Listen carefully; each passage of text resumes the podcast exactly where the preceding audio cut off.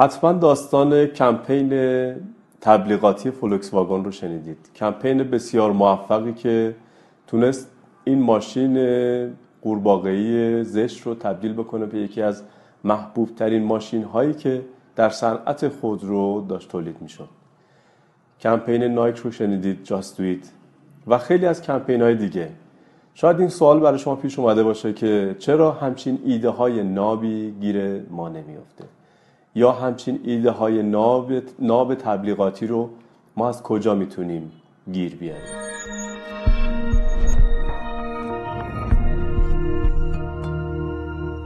تفاوت شرکت تبلیغاتی و آژانس خلاقیت در محصول اونهاست. معمولا محصول شرکت های تبلیغاتی رسانهشون هست. یعنی به شما می‌خوان بیلبورد بفروشن می‌خوان به شما تیزر بفروشن. و جالبه وقتی که شما با یک شرکت تبلیغاتی وارد معامله میشید وارد کار میشید. در ابتدای تعدادی ایده رو به صورت رایگان حتی در اختیار شما قرار میدن و به طوری که حتی اون ایده ممکنه برای شما جدید و خلاقانه هم باشه. در صورتی که واقعا اینطور نیست و اون ایده در واقع محصولی هست که نه تنها به شما پیشنهاد دادن بلکه به مشتری قبلی همون ایده رو پیشنهاد دادن. مشتری بعدی هم همینطور فقط اینا رو ممکنه کاستومایز کرده باشن. این ایده ها در واقع چاشنی انفجار تبلیغاتی business شما نیستن. شرکت های تبلیغاتی می‌تونن رسانه خوبی داشته باشن و می‌تونن در واقع media ی خوبی تولید بکنن ولی ایده های خلاقانه انفجاری رو معمولا creative ها یا آژانس های خلاقیت تولید می‌کنن. خب حالا ببینیم آژانس های خلاقیت یا یه اسم دیگه که دارن به اسم creative boutique ها که احتمالا کمتر شنیدید یعنی بوتیک های خلاقیت اونها به چه صورت کار می‌کنن؟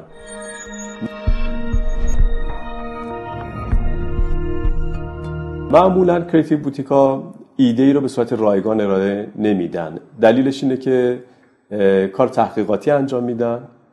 ممکنه یک هفته تا ده روز زمان ببره و بعد برینستورم دارن و از دل این مجموعه تحقیقات و برینستورم ها تعدادی ایده بیرون میاد. این ایده ها رو با شما به اشتراک می‌ذارن و از تو دل اینها ایده هایی در میاد که می‌تونه فولکس واگن یک ماشین قورباغه‌ای رو تبدیل بکنه به یک ماشین جذاب و دوست داشتنی. اگر تمایل دارید که در این مورد مثالی رو ببینید پیشنهاد می‌کنم ویدئوی ما رو برید تماشا بکنید. با این عنوان که ما چطور تونستیم با 300 هزار تومن یک کارگاه رو تبدیل به یک کارخانه 2500 متری بکنیم. خب حالا ما کجا باید شرکت تبلیغاتی و کجا باید آژانس خلاقیت رو انتخاب بکنیم؟ معمولا شرکت هایی که انتظار دارن از تبلیغاتشون نتایج انفجاری بگیرن و شاید استارتاپ هستن و شاید بودجه کمی داشته باشن. بهترین گزینه انتخاب creative boutique ها هست. چون ایده هایی رو به مجموعه شما تزریق می‌کنن که اون ایده ها ممکنه business شما رو رشد تصاعدی بده. کسایی که یک business ی دارن و شرکت هایی دارن که در واقع بنیان تبلیغاتش قبلا گذاشته شده و به فکر یک فروش هستن. یعنی شرکت های تبلیغاتی گزینه خوبی هستن که رسانه های خوبی رو در اختیار شما قرار بدن. تبلیغی که شما قبلا توسط creative boutique ساختید رو با شرکت های تبلیغاتی می‌تونید توسعهش بدید.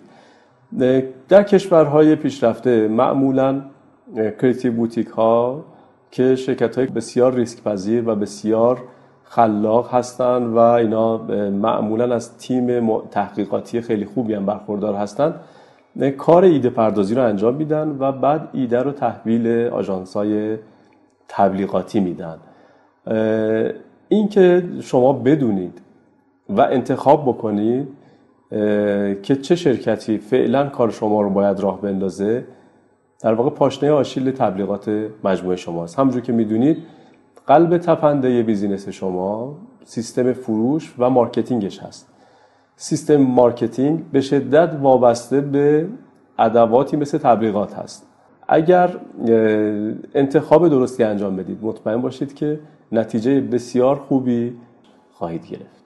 خب اگر شما هم دوستای کارآفرینی دارید که فکر می‌کنید دونستن این مطلب بهشون کمک می‌کنه که business شون رو بهتر توسعه بدن پیشنهاد می‌کنم که این ویدیو رو برای اون دوستانتون هم ارسال بکنید. امیدوارم که خلاق باشید و ژاپویی